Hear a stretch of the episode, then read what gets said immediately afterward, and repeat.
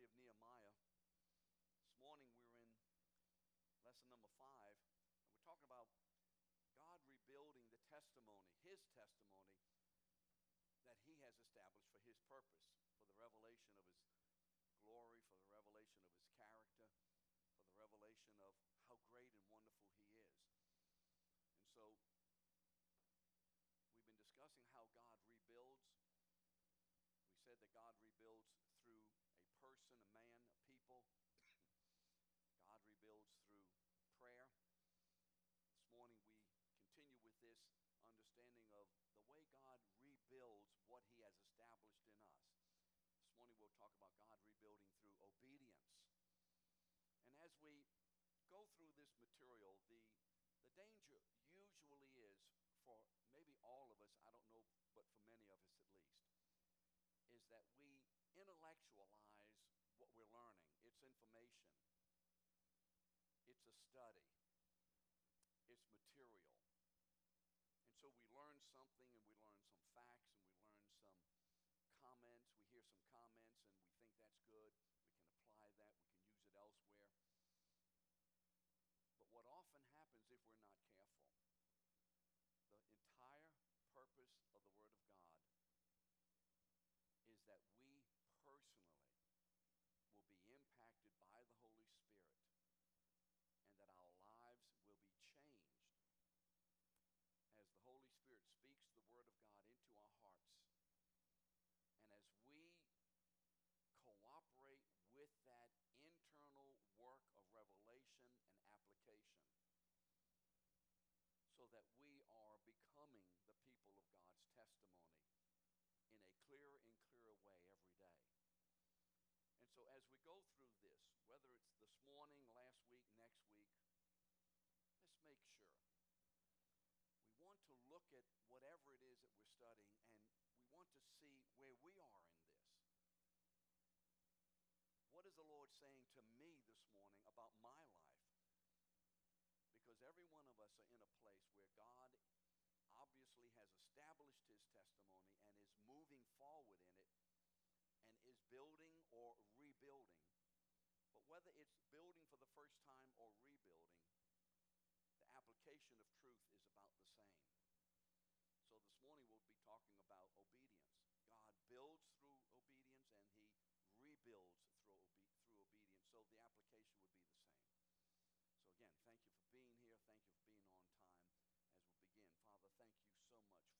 the application would be the same. So again, thank you for being here. Thank you for being on time as we begin.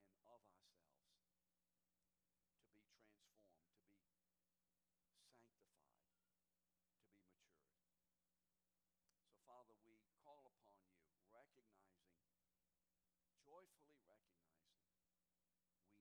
We need your Spirit. And, Father, as we call upon you by your Spirit to minister to us, we don't do so to make you do something that you don't want to do. This is who you are and what you're doing and what you want to do. So we are cooperating with you, and we're opening our hearts this morning to say to you, Father, speak to our need. Reveal what we need to hear. Deal in any area that needs to be dealt with, and bring about that great Holy Spirit healing in us. Father, continue to build us. Build us up in Christ. Build up your testimony. Father, we want to be a people in whose lives your testimony, your word, your presence, your power is so effective and so clearly and consistently and commandingly seen by others, so that others will be convicted by the Holy Spirit just sitting in the same location where we are because of the power of your righteousness. So, Father, do a great work in us this morning, as you will always want to do. In Jesus' name, amen. Well, you remember last week, Nehemiah has prayed. And he has prayed that God would do something and bring about the activity of rebuilding the walls of Jerusalem that he's heard about from his brother walls are in ruin, the people are in bad shape, and of course Nehemiah receives this great burden from the Holy Spirit to pray. And so this morning we talked about the practice of prayer becoming the product of prayer. The product of prayer is obedience. We will notice in our lives, and this morning we're not going to deal with prayer, but we will always notice this and always be ready for this, that when the Holy Spirit leads us to pray about anything at all, about anyone, any situation, it doesn't matter, the great probability, not always, but the great probability is that our practice of prayer is going to be used by the Holy Spirit to produce the product of prayer. So when we are making ourselves available to God for prayer, do so with this: I might be the vehicle, or at least part of the means, of bringing about the resolution, the, the work of God for which I'm praying. And this is exactly what's going to happen in Nehemiah. So we're going to find out that the great product of prayer in our life can be boiled down to one essential word, and that is obedience. Now, you may say worship. We can say worship, we can say obedience, but we're using these terms synonymously, and this morning we'll talk specifically about, about obedience. So everything about our life in God revolves around this great issue of our obedience. And I believe this text, this chapter two, at least reveals six aspects of obedience, and I have them listed here. Obedience waits, it responds, it is prepared, it observes, it involves others, and it anticipates. So let's start with the first, and I think very much the most difficult place of obedience is waiting. You remember, if you look back on chapter one, look at verse eleven. Look at verse eleven, and Nehemiah has been praying and asking the Lord to move. And we won't go through that prayer again. We went through that last week. And what does Nehemiah ask God to do right at the end of the prayer? He says, give me success when? Look at your word. What does it say? What word is in there? Today. I have a need. There is a real problem. Things are not going well. I'm in trouble. I don't know what to do. Anybody ever been in any of these categories at all? Every one of us. And so we pray. And he doesn't pray incorrectly to say today, because I think that's the way to do it. We ask God for his favor and his move today. I need something now. And so Nehemiah asked for a resolution, a move from God, a word, something from heaven. I need it now. I remember when Joel Masson was in the hospital. And if you remember when Joel was in the hospital, he was premature. I think he was born like with two pounds and two ounces, and then he grew to one pound, eight ounces or something like that. I mean, he was in trouble. And I think he was remaining in the hospital for like one hundred days. Any of the mamas or papas here this morning, that it was it about one hundred days he was in that hospital? And I remember prayer going forth. And every day there was a particular need. And so what we did, we said, Father, we need a miracle. But we need a miracle now. Today, right now, we need a miracle, because there was a need day by day for miracles to occur. And the hand of God gave miracle after miracle after miracle. If you weren't here during that period of time, you need to talk to the Masson. This is a walking miracle. But God always doesn't answer that way. So I need to hear from you, Lord, today, he says. So that's the end of chapter one. However, when we turn to chapter two, what does it say? It says, you know, four months have passed. Now, you may not see that. But if you look at your notes, you're going to see that the particular month that they are in, in the beginning of chapter two, is four months later. Chapter one shows that for four months had elapsed before Nehemiah would see the answers to his prayer. Four months. I remember the Lord gave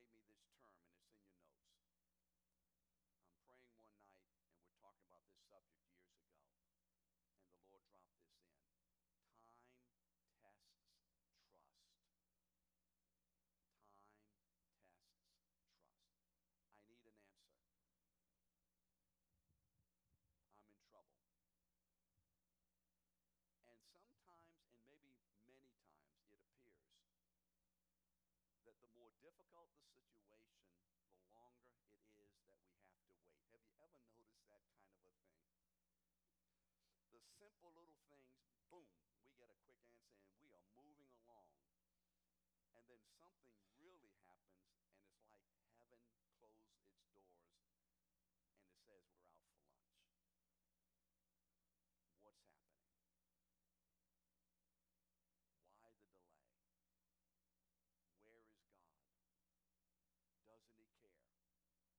Does he understand? Does he really love me? What have I done wrong? I mean, do we get these kinds of questions in our minds? Time tests trust. Time tests trust.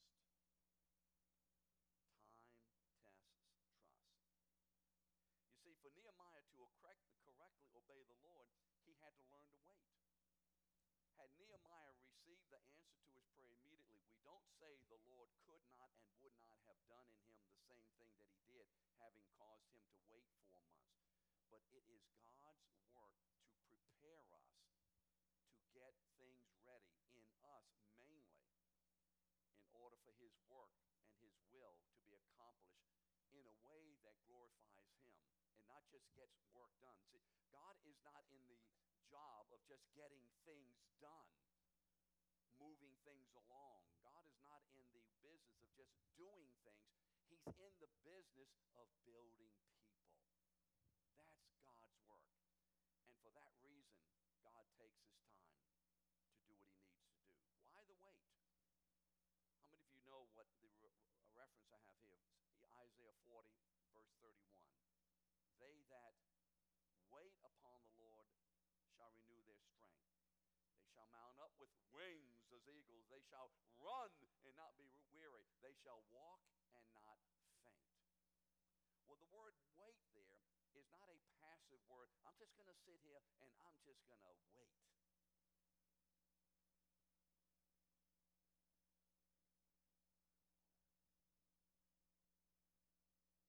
kind of wait.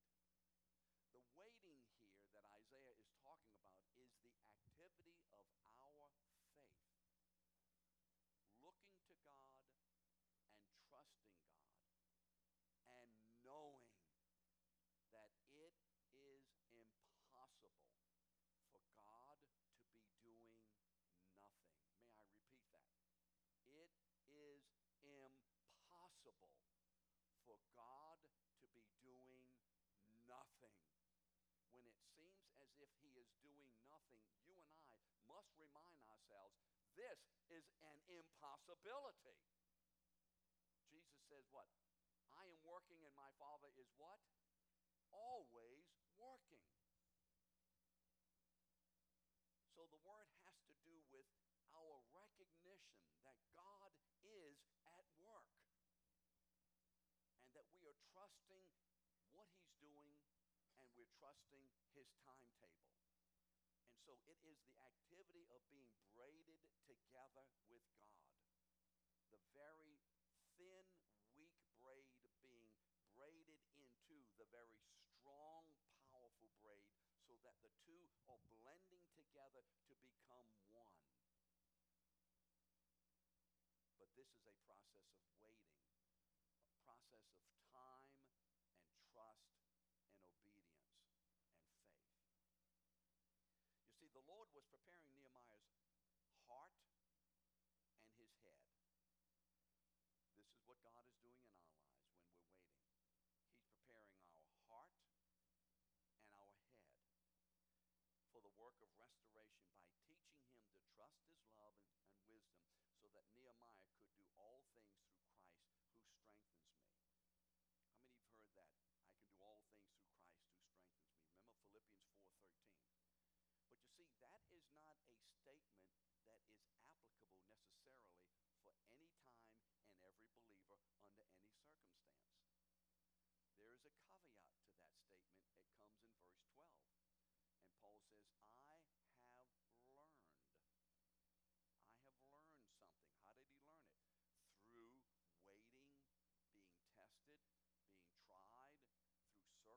successes, through failures, through victories, I have learned something, that in any and every circumstance, I have learned to be content. I am now satisfied so much with God's sovereignty that I know that whatever is happening, He is so much in charge, I can relax and go through this in a way that trusts God. Therefore,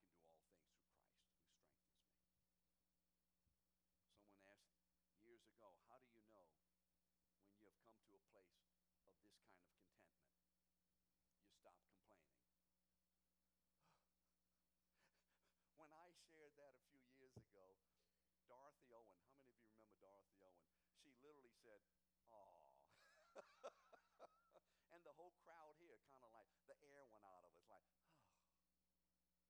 But this is what we strive for in Christ, waiting.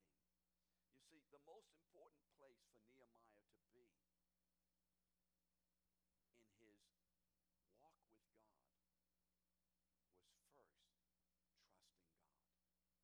Trusting in God's revealed will, trusting in God's delay, if you would, trusting when nothing seems to be happening, trusting when it doesn't seem as if God has even heard me. But let me say again, it is impossible for God not to hear the prayer of a believer. May I repeat that? It is impossible for God not to hear the prayer of a believer. And it is impossible for God to do nothing. He always hears our prayers, and He is always doing something about them in us as He's forming Christ into us and us into the Lord Jesus. Obedience not only waits in verse one, but in verses two to five, obedience responds. I should have opened Nehemiah before I got up here, shouldn't I? You see, I wasn't prepared. Nehemiah responds.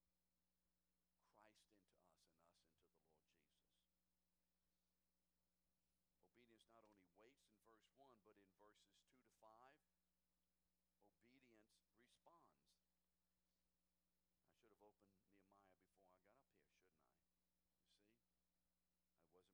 responds. What is going on? You see, Nehemiah, remember, is a cupbearer for the king. And you remember, as cupbearer for the king, he is the one who's tasting the wine or whatever it is that the king's drinking. And if Nehemiah dies, and the, the king doesn't drink the wine, but if Nehemiah lives, obviously the king can drink the wine. Now, when you came before the king in those days, you had to look nice. You had to be clean. You had to be a smile on your face. You had, it, it, we wanted to make sure that everything is pleasant before the king. You don't want to come in here looking grumpy before the king. You don't want to come in here sad-faced.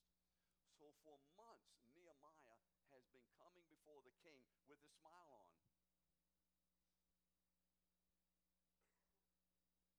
He's been working, I think, on this smile, on this, this look that he has before the king for months. But you see, God is at work. God is preparing. And so on the day of verse two, Nehemiah faced, was faced with a dilemma.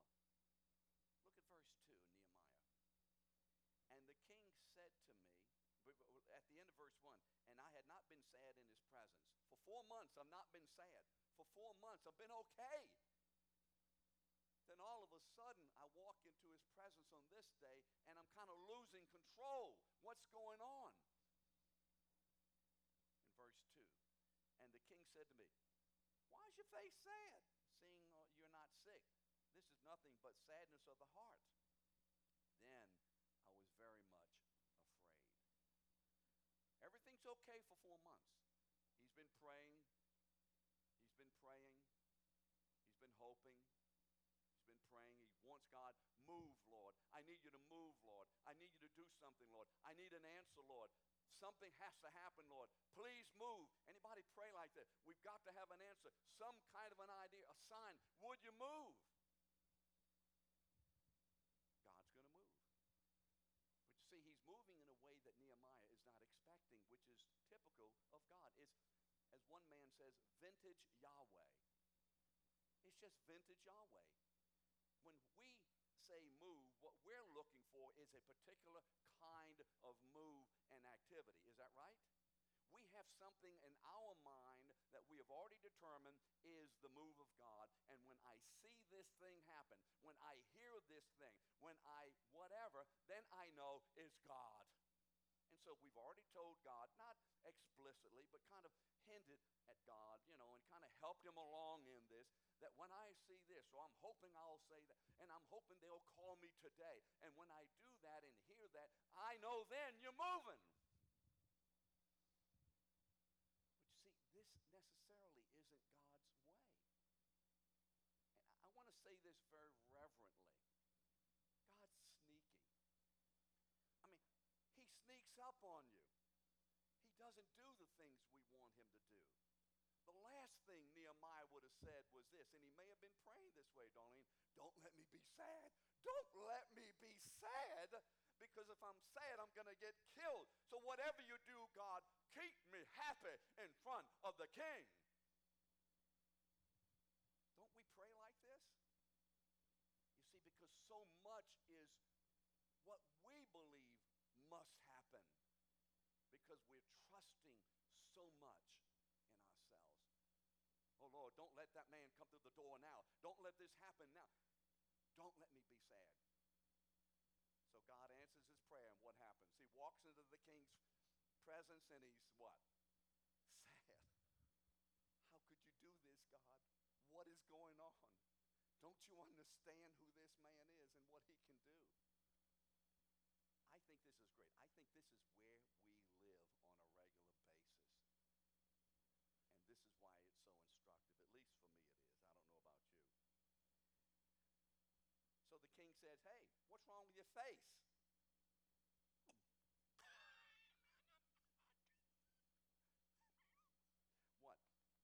was scared to death. And he should have been. Oh, wait. How could he be afraid? He doesn't have faith. He should have prayed more. He doesn't understand the sovereignty of God. May I say this? You can have all the faith you want. You're still going to get afraid sometimes. I think, other than the Lord Jesus, the man of greatest faith and shoe leather was the Apostle Paul. Have you ever read his testimony in chapter one of Second Corinthians about verse eight through eleven? And he said, I was afraid that we were going to die. I was among you in First Corinthians with what? F- fear and trembling. It's good to be afraid. The right kind of fear. Nehemiah's fear caused him to look to the Lord. This is good fear. When the king asked Nehemiah why, he's afraid, but what does he do?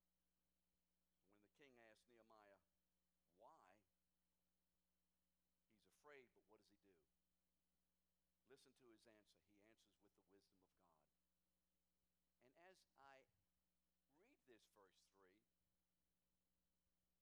yourself this. When did Nehemiah get this wisdom? When did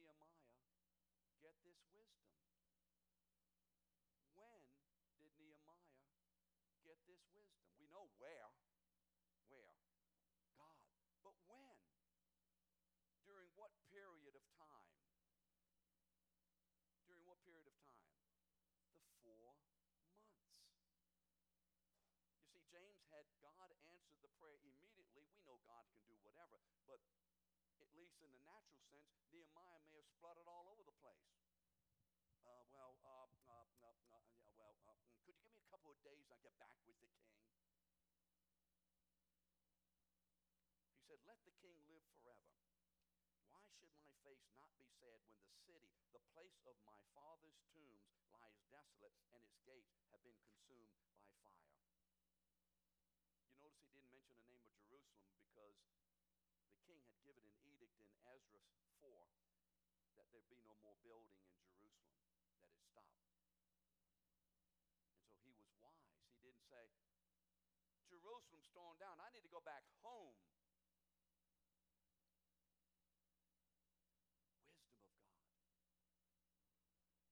Wisdom of God. The wisdom of God. You see, the, the phrase, the place of my father's tomb, do you see that in verse three? this is a phrase that probably connected to the king's religious beliefs. And so he's phrasing it in a way to not mention Jerusalem, which was flown in the face of the king's edict, and he's phrasing it in a way to touch the king's superstition or religious practices. It's God's wisdom. It's God's wisdom. God has been pouring into Nehemiah during these four months of, quote, delay, of, quote, no answer, of, quote, nothing is happening. God is actively at work in Nehemiah, doing anything and everything to get this man ready for this moment and to give him everything that is necessary to be able to carry out this great work of rebuilding. Those four months of waiting were critical. So what did the king say in verse four, in the beginning of verse four? What do you want me to do for you? See, the king didn't say, hey, you're not supposed to be sad. The king's heart was changed. Typically, he would have had this man at least put out of his presence, if not killed. And so what Nehemiah thought was a catastrophe, I'm sad. I'm going to die. He's just asked me what's going on. And so he begins to answer, and out of Nehemiah's mouth comes the wisdom of God. Have any of us been in circumstance, I asked this a few weeks ago, where something has come up or a comment has been made or a question has been asked, and you, all of a sudden, you start pouring forth with the wisdom of God?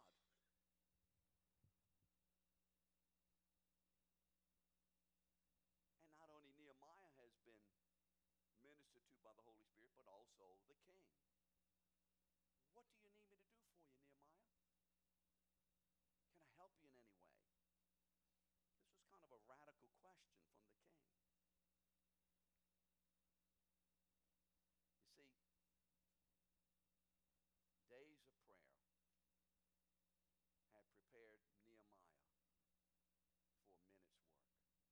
minute's work, right? And that one minute's work was the door that opened to be for the rebuilding of the walls of Jerusalem. All those months of prayer and waiting and calling upon the Lord and learning to trust, drawing into God, getting into the Word, all of that for a minute's response. But that response was critical for the initiation of the great rebuilding of the walls of Jerusalem. So after praying quickly, Nehemiah in four B, in the second part of that verse, four B, he prays quickly. He says, I gave another quick prayer, another quick prayer. This man is a praying man. He is steeped in prayer. He continually prays. After praying quickly, Nehemiah requested permission to rebuild the wall of the city of his father's tombs. In verse five,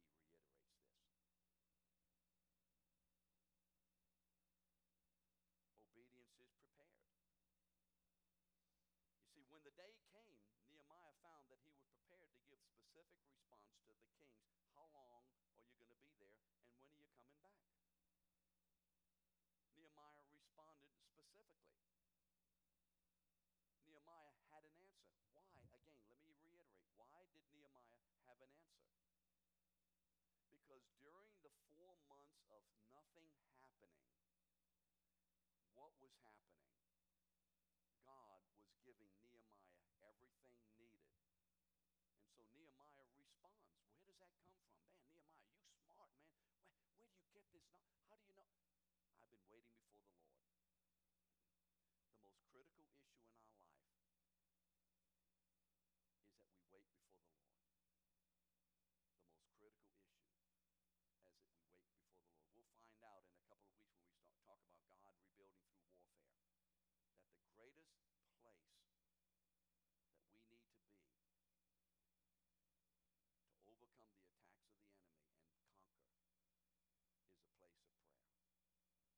That is the beginning place.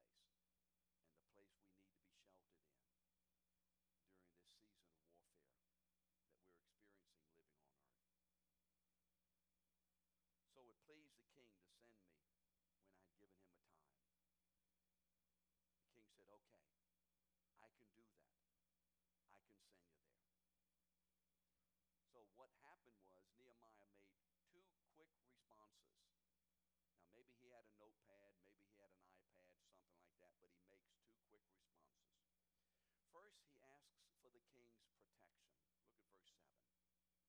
Look at verse seven. If it pleases the king, let letters be given me to the governors of the province beyond the river, that they may let me pass through until I come to Judah. Now, when he says Judah, and even before he says Judah, how many of you think that this king doesn't know that Nehemiah is from Jerusalem? Don't you think the king probably knows where Nehemiah is from, his lineage? Don't you think somebody has kind of indicated, looked in his background? Have you ever gone to a job interview and they kind of do a background search on you? You know, you're going to work for the C I A or whatever. They're going to do, they're going to know more about you than you know about yourself. The probability is the king knows. He knows this. But you see, God has given Nehemiah such favor with this king. So he asks for protection. Why? You know, if it's God's will, why do I need protection? Ezra didn't need protection when he went. Well, why does Nehemiah need protection? You see, w the way God moves in one circumstance doesn't mean that he's obligated to move the same way in another circumstance, and we have to be careful that someone who received faith in a particular way to walk in this way, that comes along and now someone else walks it differently, biblically, but differently, and we want to say, well, if he were really a man of faith, he wouldn't have asked for protection. Why would a man of faith ask for protection, John? You know, if God says go, go. You don't need all that other stuff. You just go in the power of the Holy Spirit. Well, he asks for protection as evidence to the Jews of God's favor and to the locals of God's favor. He's coming with the protection to show, I come with the king's favor, to the Jewish people to encourage them, and to the people who live in the vicinity who would be against this to let them know, I'm from the king. He has a particular purpose in mind. Therefore, he asked for protection. Not only protection, but he asked for provision. And he asked for all the materials and so on that he needs to have from the forest and so on. So he's released. He's released to go in verse nine. And he moves on out. But look at verse ten. Verse ten is a hint of something. There's going to be what? What does verse ten say?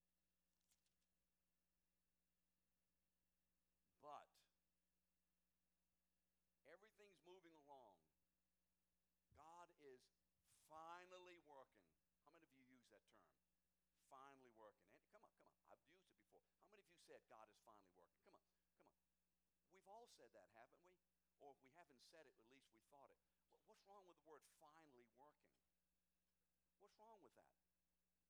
We're just finding out that he's working. He's always been working. Finally, Victor, God is starting to move. Finally, brother, he's starting to do something. Do you notice that when the move of God begins to become manifested in my life or in your life, there's always verse ten, but... sand ballot. What does that mean? But opposition. You see, God is at work, but there's somebody else always at work too. The Holy Spirit is always at work, but there's a malevolent spirit who will always be opposing the work of God. Could you write this down if you're not sure of it?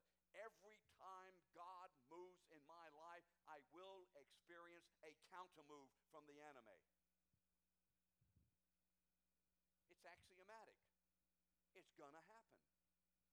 The enemy is not going to stand for God to bless us, to move in us, to use us, and he not oppose it. He's going to oppose. I don't know why I have so much trouble doing it. I can't. It's God's work being opposed by the enemy. But even God is in the opposition, allowing it and using it for his purpose because he's sovereign.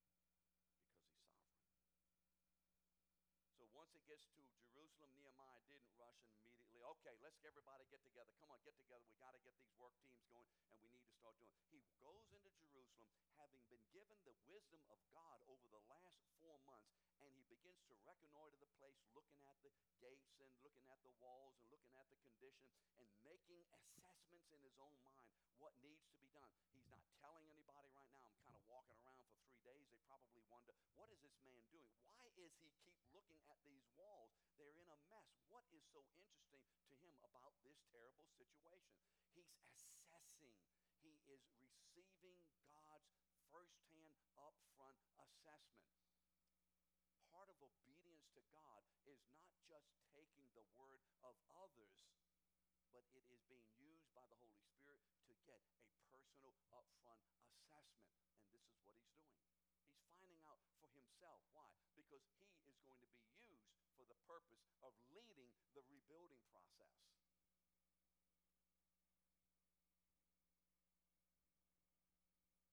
So the Lord is telling him what needs to be done as he assesses it. So he spends three days becoming personally acquainted with the scope of the work before sharing God's plan with the city officials. Three days. I have a scripture there. I think I have the right one. First Timothy four sixteen. Paul says, be careful of your own, what? Doctrine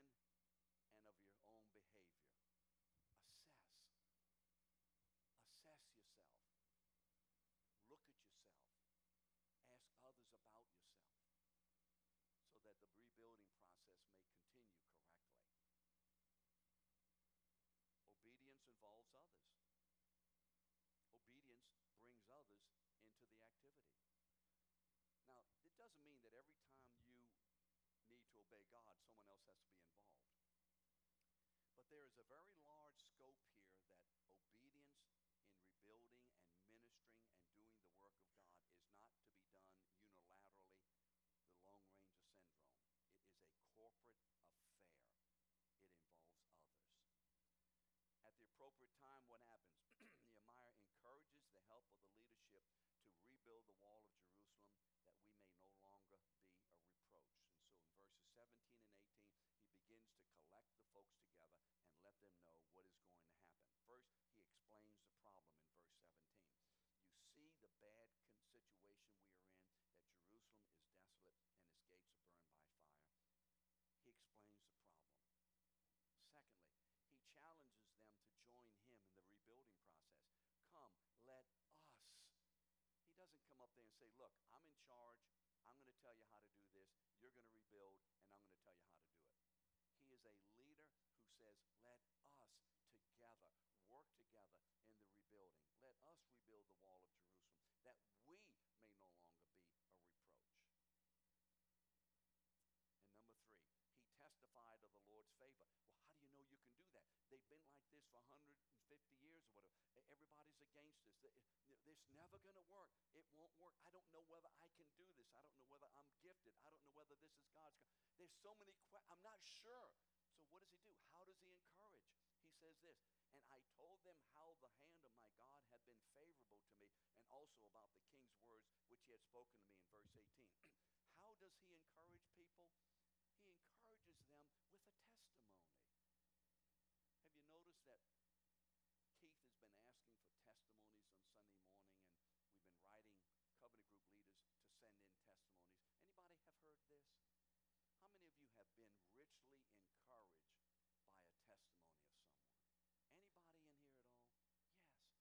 How many of you have been richly encouraged by a testimony of someone? Anybody in here at all? Yes. You have a disease, something has happened, and you're worried. And you find yourself at lunch with another believer one day, and all of a sudden, the believer is sharing something about, God healed me. Out of the blue, out of the blue, God gives you a testimony, an encouragement. So why do we want testimonies? Because it is one of the primary means of showing that God does things in our lives, and what he's done for some, he'll do for others. It's a testimony.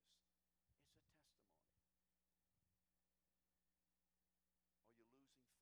Are there difficulties you think can't be overcome? Ask God to bring others into your life who will testify. God is in this, and he's going to work the victory. And by the way, there are many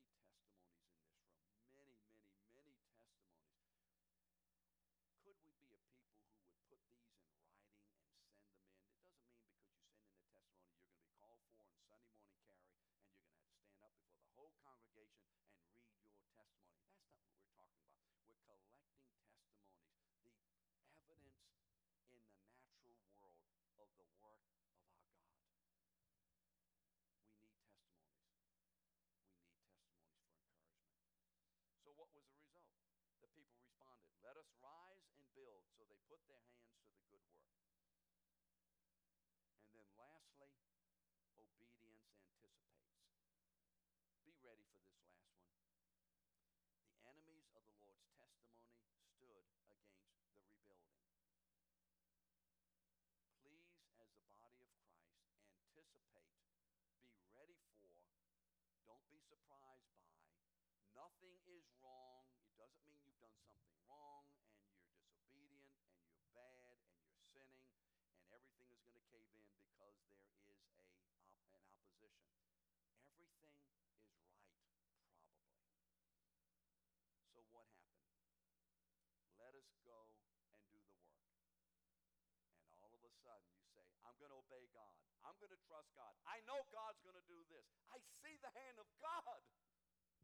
And all of a sudden you hear that slimy voice in your heart saying this. They jeered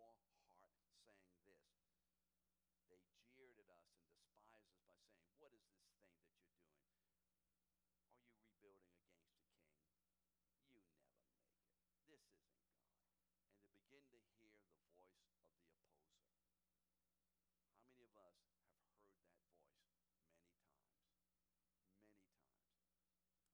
many of us have heard that voice many times? Many times. I have a friend who left this city several years ago. He was gotten a huge victory over a, a problem in his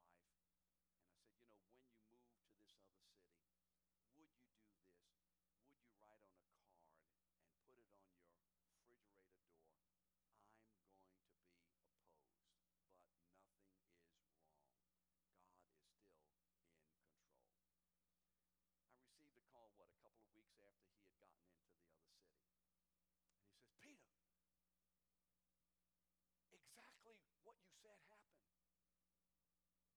I said, you know, when you move to this other city, would you do this? Would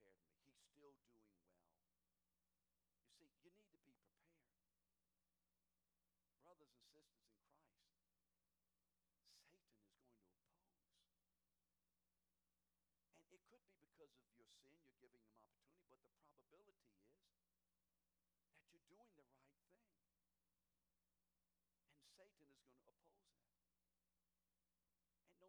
on a card and put it on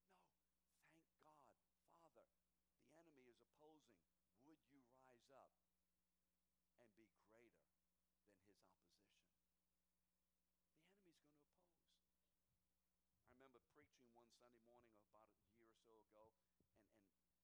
I'm going to be opposed, but nothing is wrong. God is still in control. I received a call, what, a couple of weeks after he had gotten into the other city. And he says, Peter, exactly what you said happened. Everything was going well, and all of a sudden, and he says, thank you so much, because that prepared me. He's still doing well. You see, you need to be prepared. Brothers and sisters in Christ, Satan is going to oppose. And it could be because of your sin, you're giving him opportunity, but the probability is that you're doing the right thing. And Satan is going to oppose that. And don't stand around and start questioning how many things have I done wrong, what's good. No, thank God. Father, the enemy is opposing. Would you rise up and be greater than his opposition? The enemy's going to oppose. I remember preaching one Sunday morning about a year or so ago, and, and I don't know, I was probably excited about something about overcoming sin, and I remember saying on the stage, I'm going to pay for this, because I know that when we stand strongly against the things of the, the devil and we move strongly in a way for God, things are going to happen.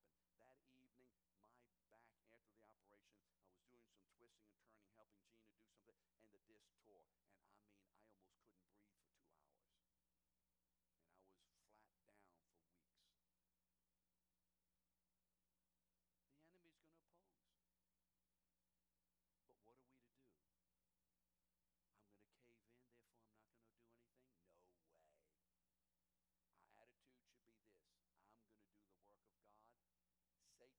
cave in, therefore I'm not going to do anything? No way. Our attitude should be this. I'm going to do the work of God. Satan's going to oppose, and I'm going to stand him in the strength of the Holy Spirit and watch God knock the living manna out of him. Right?